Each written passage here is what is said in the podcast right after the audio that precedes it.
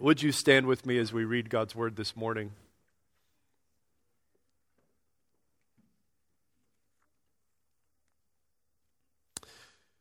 We are at the conclusion of our study through the book of Titus. Titus uh, chapter 3, beginning in verse 8. We're going to read beginning in verse 8 all the way down through verse 15. As I read, please follow along there in Titus chapter 3. The saying is trustworthy, and I want you to insist on these things, so that those who have believed in God may be careful to devote themselves to good works. These things are excellent and profitable for people. But avoid foolish controversies, genealogies, dissensions, and quarrels about the law, for they are unprofitable and worthless. As for a person who stirs up division, after warning him once and then twice, have nothing more to do with him, knowing that such a person is warped and sinful. He is self condemned. When I send Artemas or Tychicus to you, do your best to come to me at Nicopolis, for I have decided to spend the winter there. Do your best to speed Zenas the lawyer and Apollos on their way. See that they lack nothing and let our people learn to devote themselves to good works so as to help cases of urgent need and not be unfruitful. All who are with me send greetings to you. Greet those who love us in the faith. Grace be with you all. This is the word of the Lord. You may be seated. Well, all good things must come to an end. As I said, we are now concluding our series through the letter of Titus. It has been a joy to preach this book. I know Jeremy shares in that, to study it, to bring its message to you. The tone of the letter of Titus is one of urgency. Paul instructs Titus to accomplish two primary, two main thrusts in his mission at Crete. He wants Titus to appoint godly leadership. He gives very clear instruction on what that godly leadership should look like, what their character should be, their competencies, their content. And he wants Titus to exhort the believers there on the island of Crete to godly living.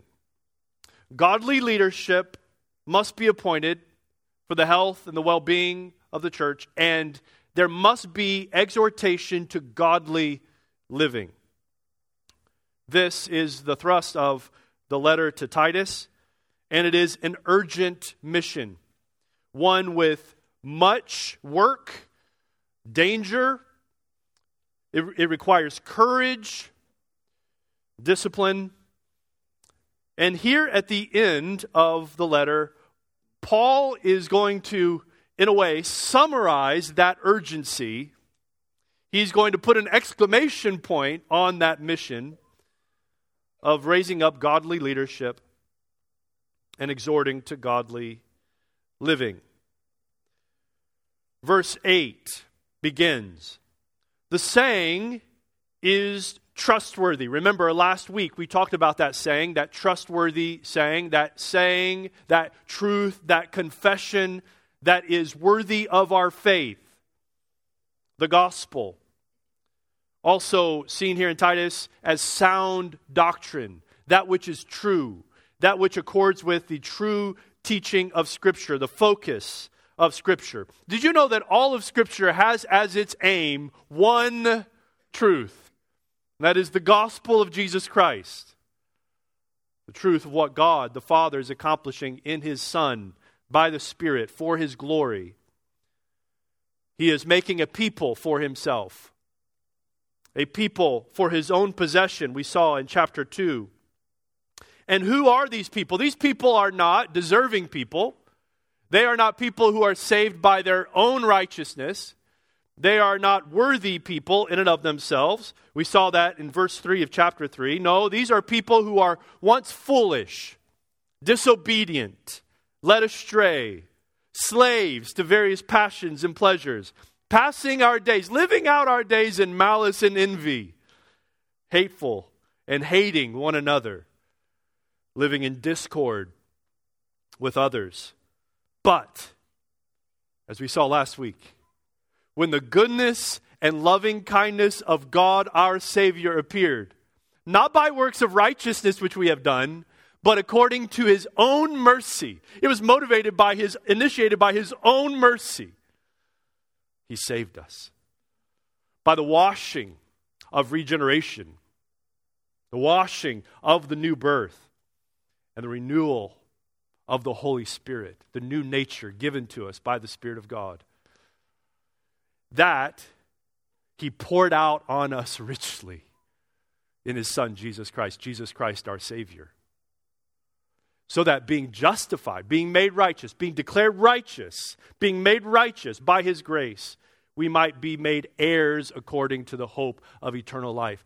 That is the gospel. That is the truth that he says to Titus affirm that truth. Teach that truth. Appoint godly leaders that will protect and lead the people of God in that truth, that sound doctrine. And then, as a result of that sound doctrine, as a result of that truth of the gospel, lead them to godliness. And this is what he says affirm these things. That's the content of these things. These things includes both the indicatives of the gospel and the imperatives that come with the gospel. You see, we are not saved by good works. We, have just seen that. We're not saved because we're good. We're not saved by works of righteousness that we have done. But we are saved to good works. We are saved to perform good works. As Ephesians 2 says, For by grace are you saved through faith that not of yourselves is a work of God. It's a gift of God, not of yourselves, lest any man should boast. For we, verse 10 says of Ephesians 2, for we are his workmanship, created in Christ Jesus unto good works, which he has prepared beforehand that we should walk in them. So here's the first point this morning God's grace in the gospel, the gospel of grace, results in good works by God's people. The gospel of grace results in good works by God's people. Again, Paul wants Titus to affirm confidently, to insist on these things the indicatives, the truths of the gospel of grace and its imperatives.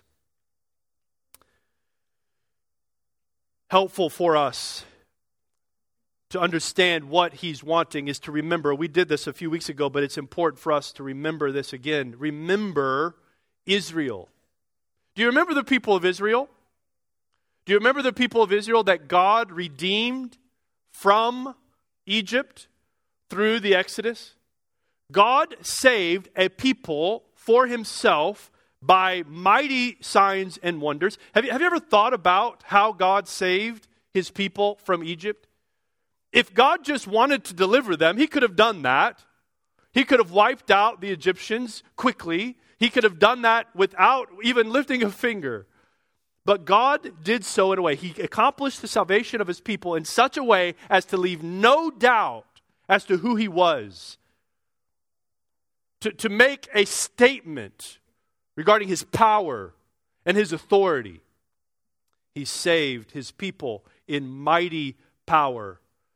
And then, as he led his people out of Egypt and he led them out to the mountain of Sinai, the Mount Sinai, he gives them there a law. He gives them instruction on how to live. God's people who are redeemed by his might, by his power, he gives those people instruction for living. He wants them to live a certain way. Why does he want them to live a certain way? Because they are his people. Deuteronomy 4 5 through 8 gives the reason succinctly. It says, See, verse, verse 5 through 8, See, I have taught you statutes and rules, as the Lord my God commanded me, that you should do them in the land that you are entering to take possession of it. Keep them and do them. This was to Israel. Keep them and do them, for that will be your wisdom and your understanding in the sight of the peoples, who, when they hear all these statutes, will say, Surely this great nation is a wise and understanding people. For what great nation is there that has a God so near to it as the Lord our God is to us whenever we call upon him? And what great nation is there that has statutes and rules so righteous as all this law that I set before you today? You see, what, what was God's instruction meant to accomplish?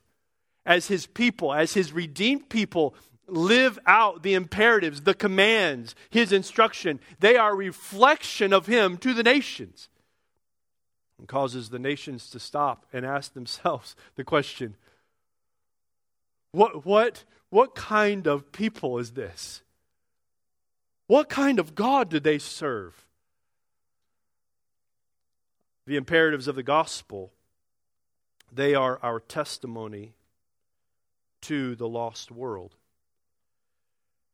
our godliness is a means that God uses to reach lost sinners. See, Israel is not unconnected to us. They, as God's people, serve as our paradigm, they, they serve as our illustration. We are God's people. Do you see that God has saved us for the very same reason He saved Israel? God has saved us only now, we were not saved through miracles and plagues. We were saved by the greatest sign that has ever been the death and resurrection of Jesus Christ. That is our salvation.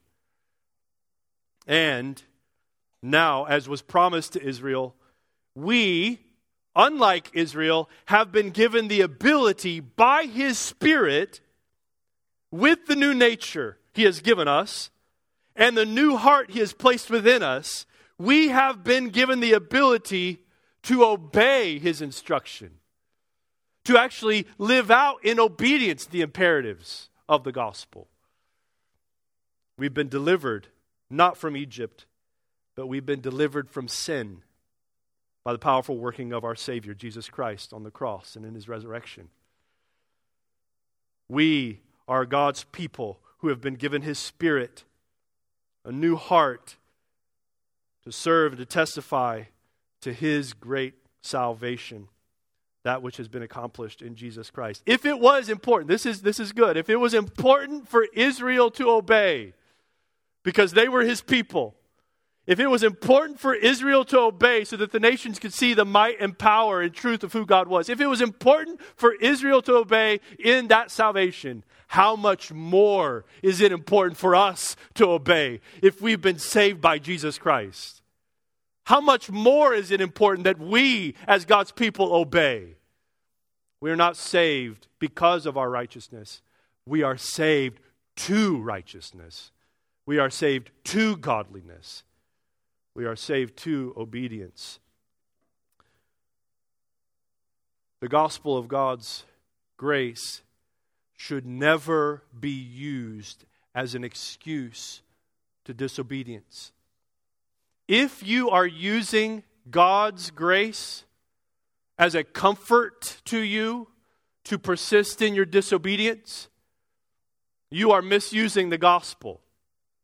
The gospel is not a comfort to us to persist in disobedience.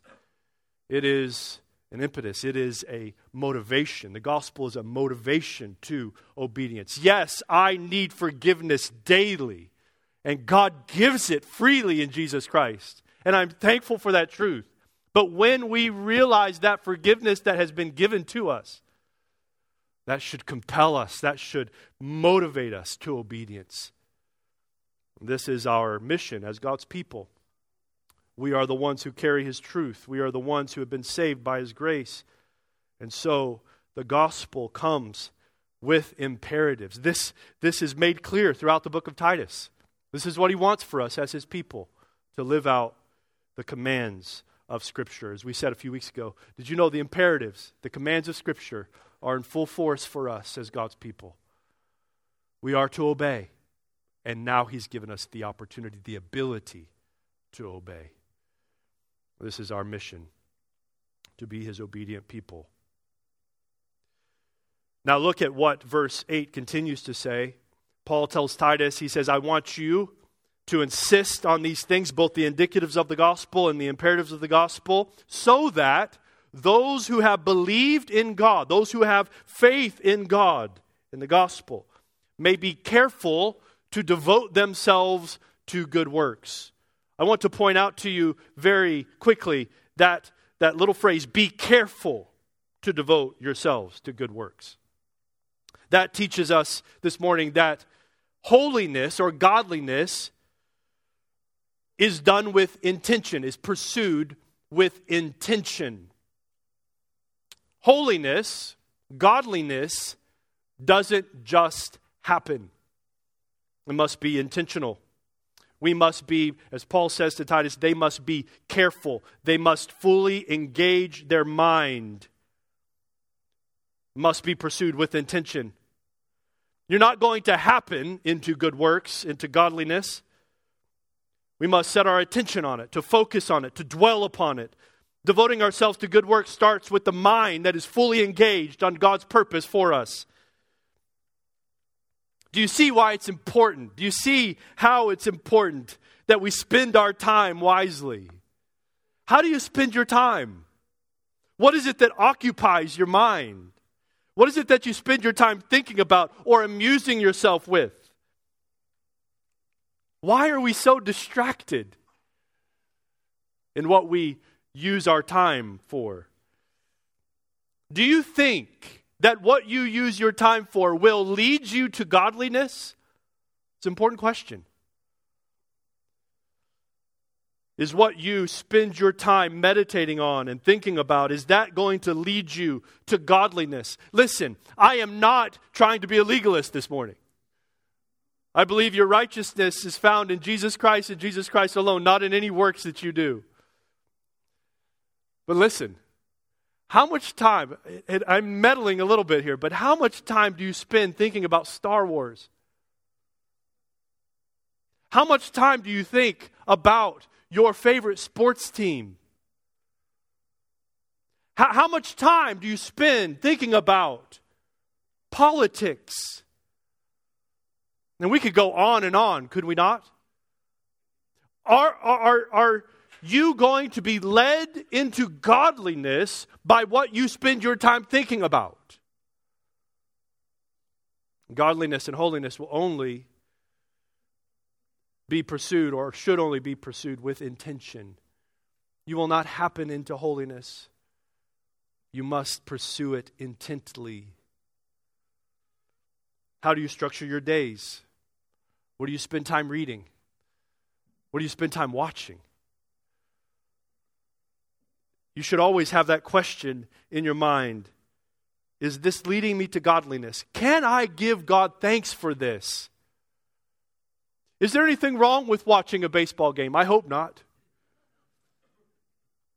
But how much time and how much of my energy does it occupy? This is an important question. To pursue the goal of godliness is first a discipline of the mind.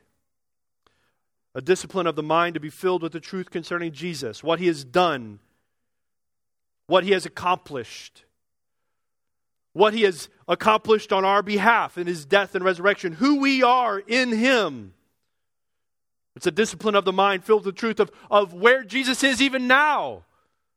Where is Jesus now? What is he doing now, right now, at this very moment? on behalf of his people filling our mind with these truths. This is where godliness and holiness and good works begin. A discipline of the mind filled with the truths of Jesus Christ, who he is and what he's accomplished and what he's doing. This must be what our minds are set upon. And then it follows the act of the will, follows what our mind is focused on. We talked about faith last week. Remember, there are three parts of faith, saving faith. There is first knowledge, and then there is agreement, and then there is an entrusting to, an application of. This is what faith is. I know the gospel, I agree with the gospel, and then I entrust my, it's an act of the will to entrust myself to that gospel and live in light of it, to apply it to my life. And this is what we're called to do as his people. Because of the salvation that has been accomplished by the Father through the Son, it is my purpose and delight to live, as chapter 2 told us in the book of Titus, to live a self controlled, upright, and godly life. This intention to devote oneself to good works also must be learned.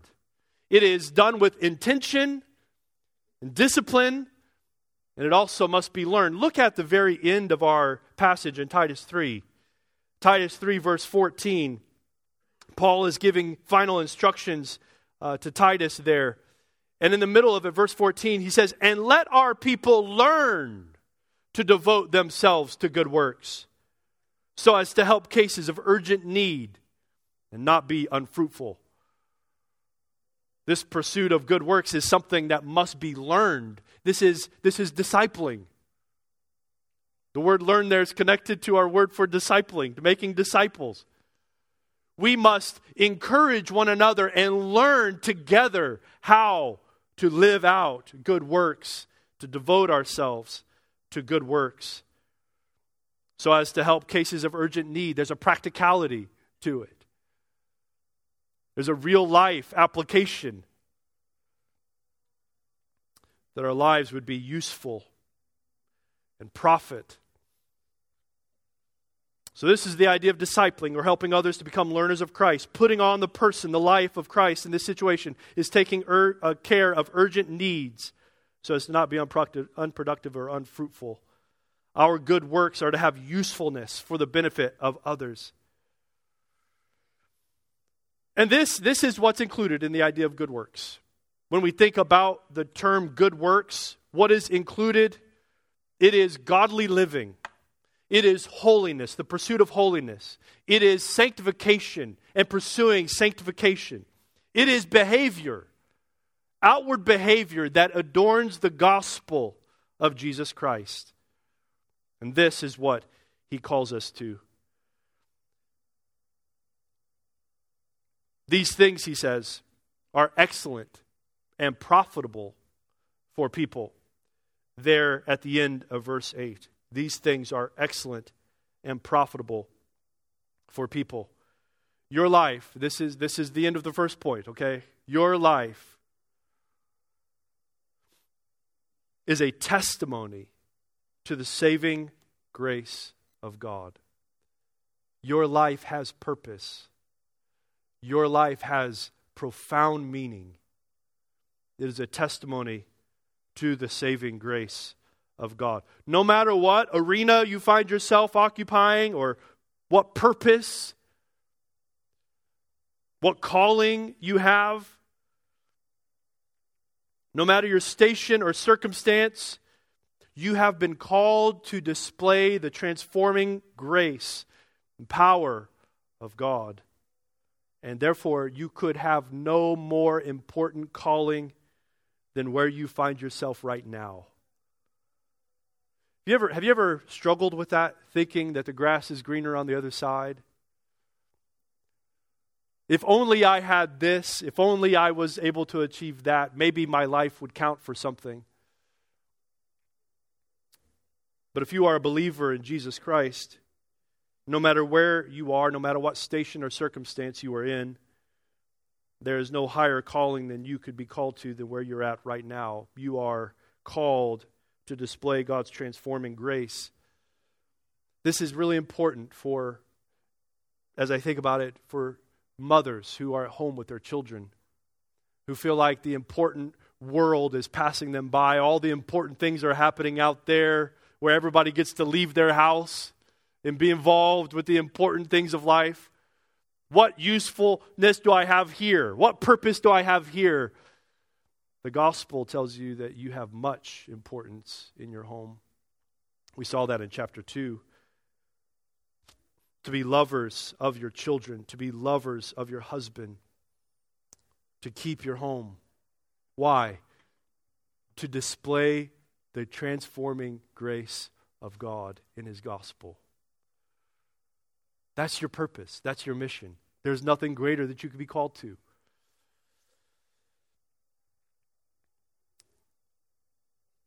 This adornment of the gospel, this attractiveness, this beauty that we give to the gospel by our godliness and good works.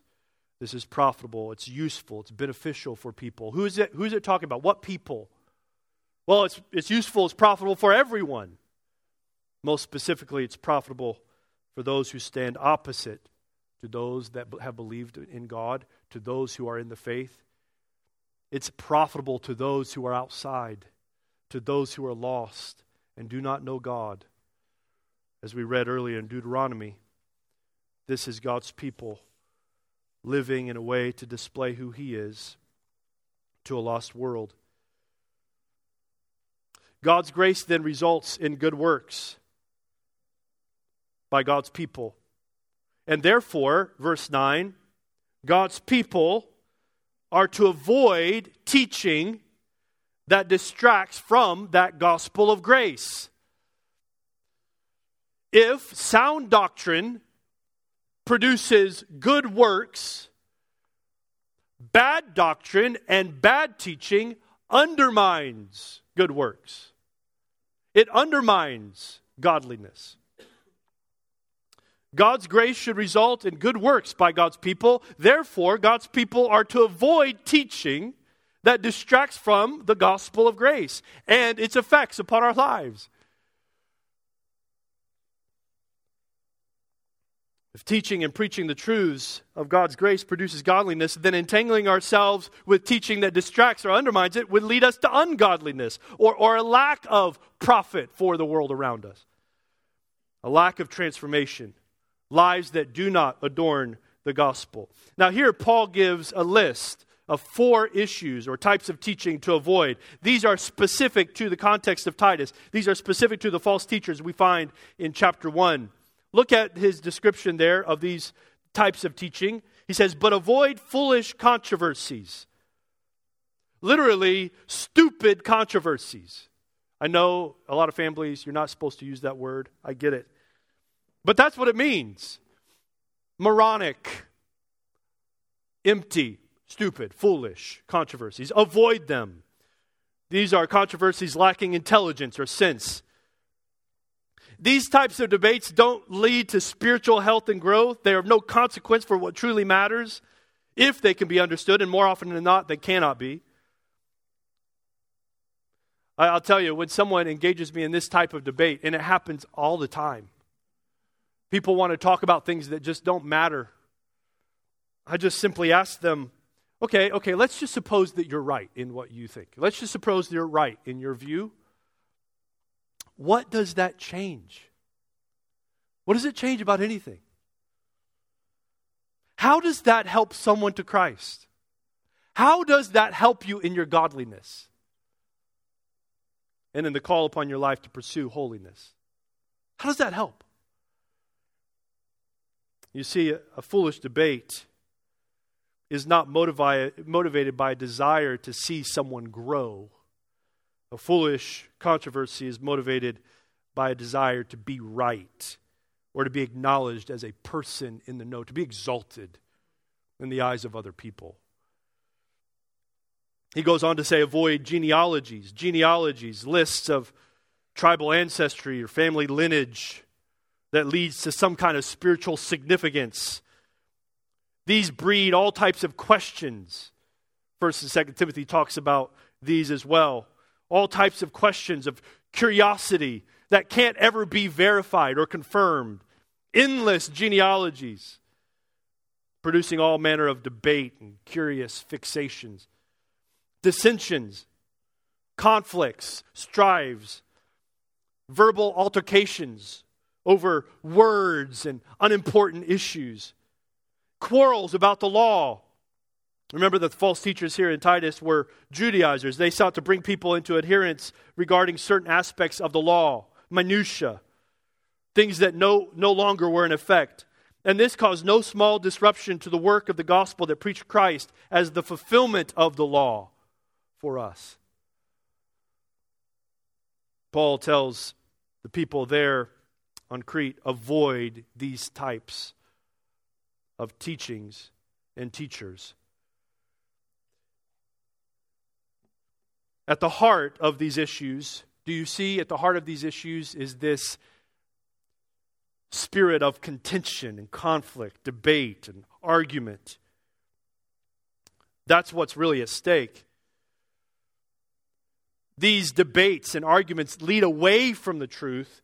They lead away from the truth and they rob you of precious time that should be spent on pursuing godliness, on applying the gospel, on being a witness to the world. They rob you of that time that can't be used for profit.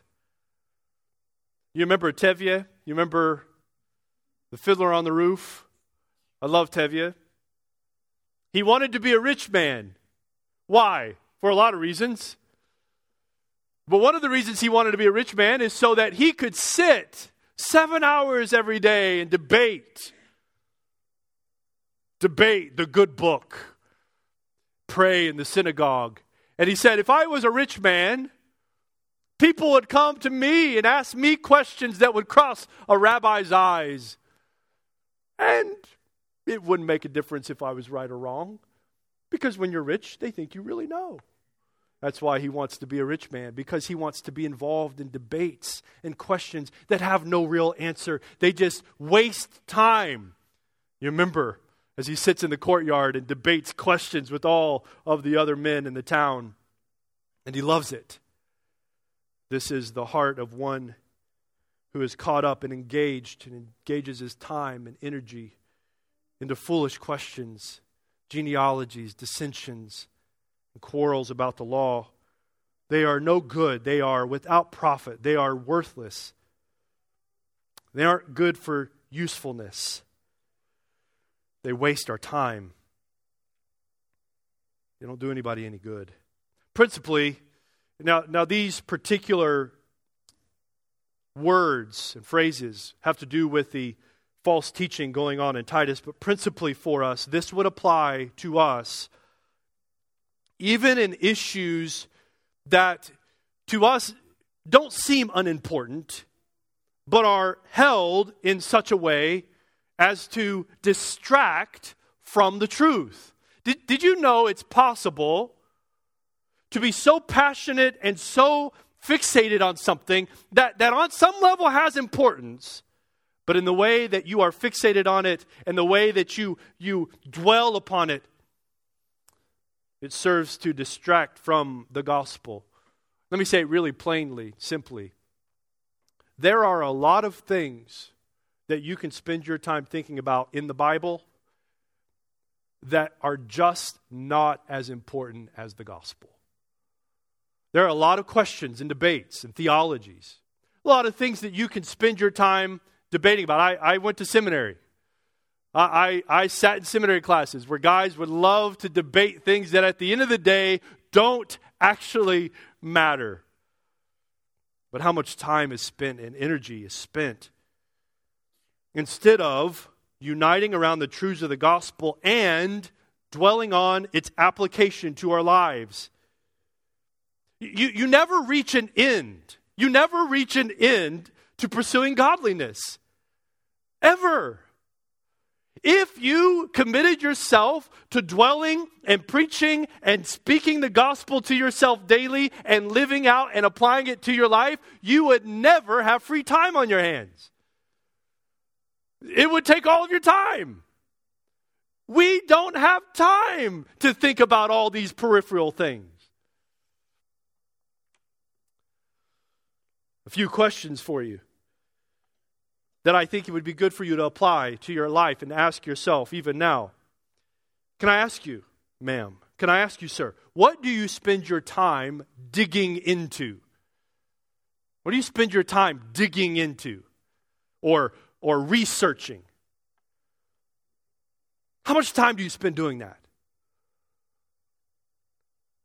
Do you read or listen to sources that lead you to godliness or just fuel and fan the flames of contentiousness? Do you spend time responding in the comments to things that you don't agree with? I did that once.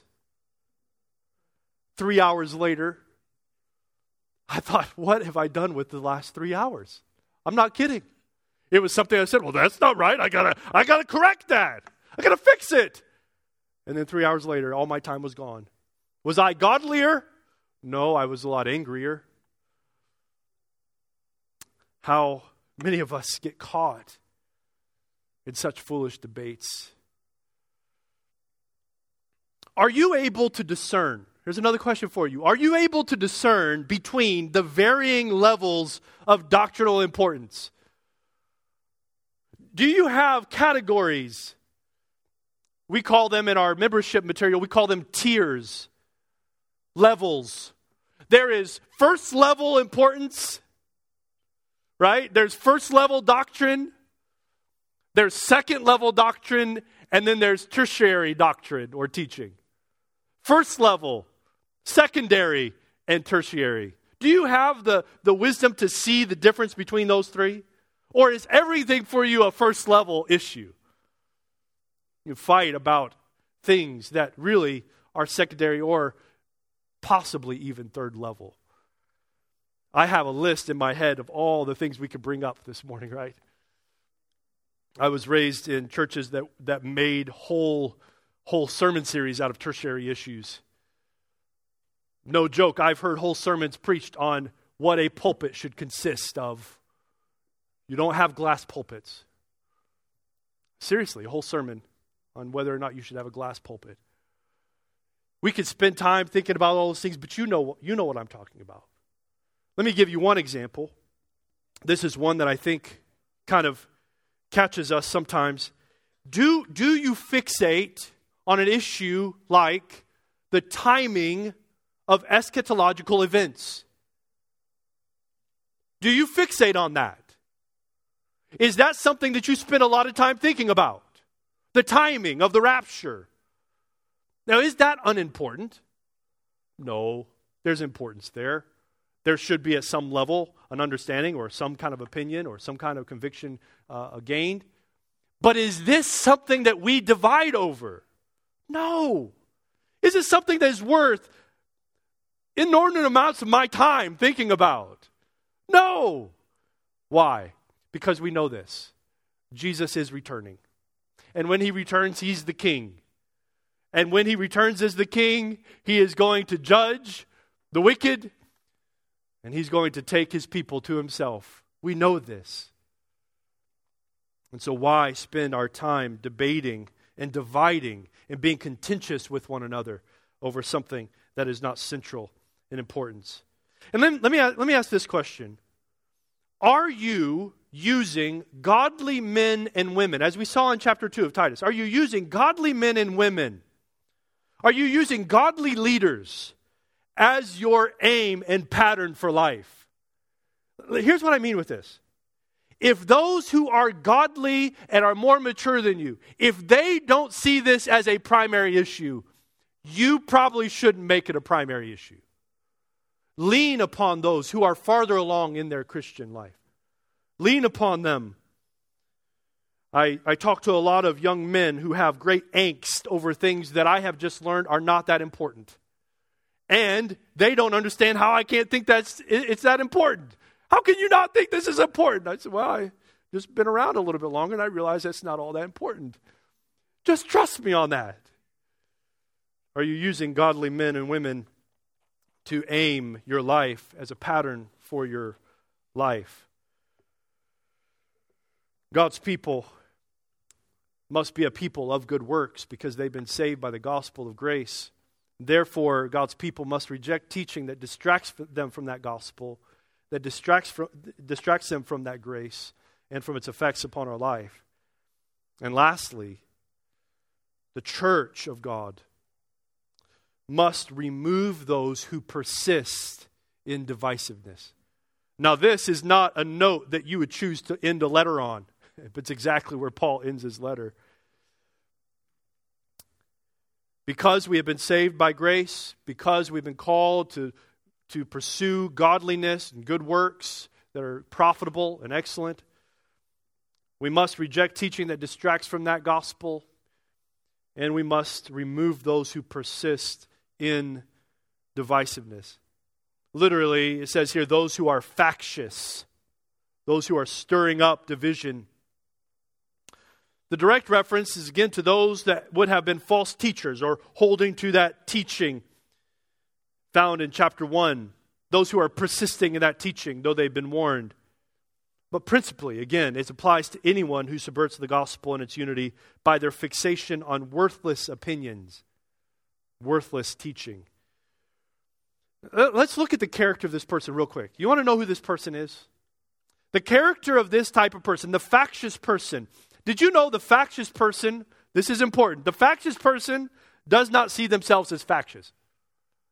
The factious person, the divisive person, does not see themselves as divisive. They do not see themselves as a person who stirs up division, but rather they are a person who has reached a spiritual level of enlightenment. They understand the deeper things, they've studied, They've, they've asked questions and made observations that others just aren't making. They view themselves as an asset to the church. If only they would listen to me. A check against the uninformed teachers, the uninformed leadership, or even faulty, bad leadership. They are, in their own minds, the Martin Luther of their time. You think I'm exaggerating. A few months ago, I sat down with a young man and he was bringing to me again another worthless debate that had nothing to do with, with anything important. And he, he even made that statement to me, how important this was, that no one, here's what he said, no one is seeing this. So I just, I just turned it back. I said, so you're saying everyone, everybody in the church, everyone has missed this? Yes. No one sees this. Everyone is, is missing this. I said, Do you understand the arrogance of what you're saying? Do you understand the arrogance? But you know, a divisive person doesn't see the arrogance. They don't see the arrogance of what they're saying. For them, this is a fight for the right, this is a fight for the truth. And I said, You, friend, are not Martin Luther. And this is his response. He said, How do you know I'm not? I might be and the conversation was over. That's how they view themselves. In reality, they are arrogant and blinded by selfish ambition. Paul says it succinctly. He says they are warped. Warped. They, they've perverted their way.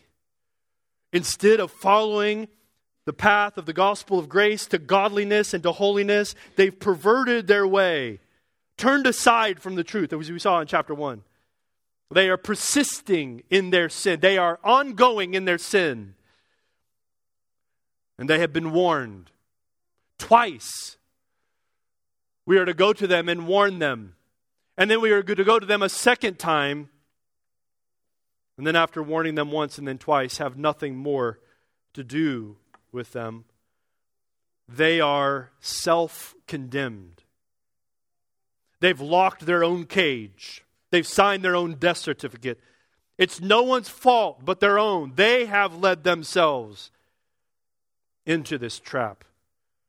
And the church is to remove them. Why? Doesn't that seem a little bit harsh? Doesn't that seem a little bit unloving? Isn't that a difficult way to end the letter?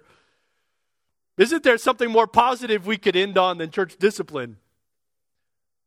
But I do see this as a fitting end to this letter. Remember the urgency of what Paul is giving the churches here to do, of Titus to do godly leadership and godly living. This, this must be done, Titus, for the protection of the gospel, for guarding the gospel. And so this is a fitting end to this letter. He encapsulates once again the two main thrusts of the letter the godly leadership, which will exhort to godly living, and by extension, be courageous and loving enough to confront and discipline those who oppose the gospel in their teaching and in their lives.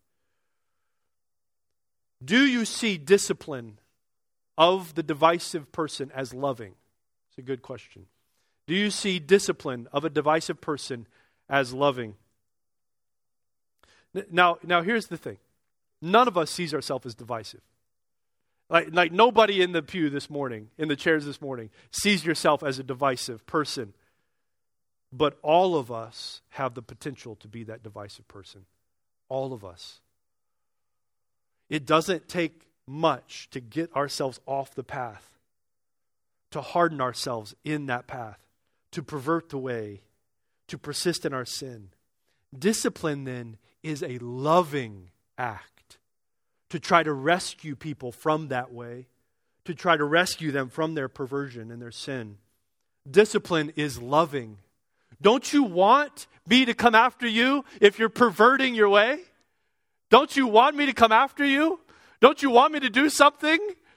Or would you want me to just let you go on? Because, frankly, I care more about myself and more about what you think of me than about your own soul. Discipline is loving, it's loving to the sinner, loving to the one who's perverted in their way, who's turned from the truth loving to the one who is so confused and backwards in what they think is important. It's loving also to the one sinned against or those who are in harm's way. What kind of church would we be? What kind of pastor would, would I be? What kind of elders would you have if we didn't stand and say, no, no, you're not going to spread that junk here?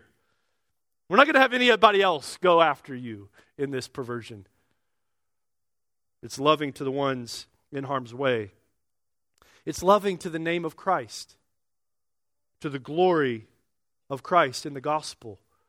Right? The, the, the, gospel of grace leads to good works, which are a benefit, a profit to the world, the lost world. When we allow division and disunity, fixate on these unimportant matters, it leads to ungodliness, which then distorts the picture Therefore, it is also loving to the mission of the church. It's loving to those that are lost who need the gospel. They need to see God's redeemed people pursuing holiness and righteousness and godliness. And we must protect that testimony. Discipline is loving. As a loving father disciplines his children because they are hurting themselves. This is the tone of the discipline found here and other places in Scripture. I, I think it's important for us to ask ourselves again what am I spending my time dwelling upon? What am I pursuing? Am I pursuing God's purpose that He has given me in the gospel? Am I fixating on these things that do not tend to godliness? What kind of podcasts am I listening to? What kind of sermons am I watching? What do I spend my time feasting and feeding my soul on? And I think it's important for us to ask the question Am I a divisive person? And not just a couple of you need to ask that, all of us need to ask that. Am I divisive? Am I seeking unity around the gospel? Or am I divisive, making mountains out of molehills? and leading people astray, wanting people to see me and exalt myself. And then, as he gives parting instructions, verse 15, and this, this will close. Paul says, All who are with me send greetings to you. Greet those who love us in the faith. Do you see the, the Catholicity in that? the Catholicity in that statement. What's going on on the island of Crete is part of a bigger movement, a wider work of God. They are not the only ones who are carrying out this mission, they are part of the church that spans across the globe. To preach the gospel, proclaim the gospel, and to pursue godliness as a testimony to the saving, transforming power of God. And at the end, he says, Grace be with you all. And with this, we agree with Paul.